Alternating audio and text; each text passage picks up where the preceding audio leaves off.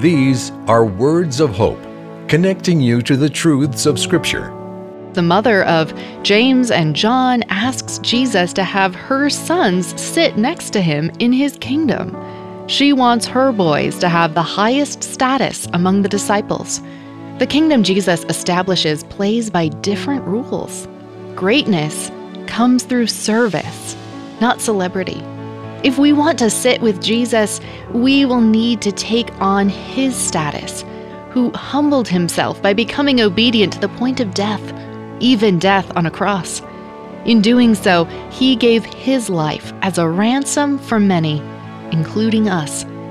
May we walk this week in the way of Jesus all the way to the cross. Receive our free Words of Hope daily devotional email at woh.org/radio.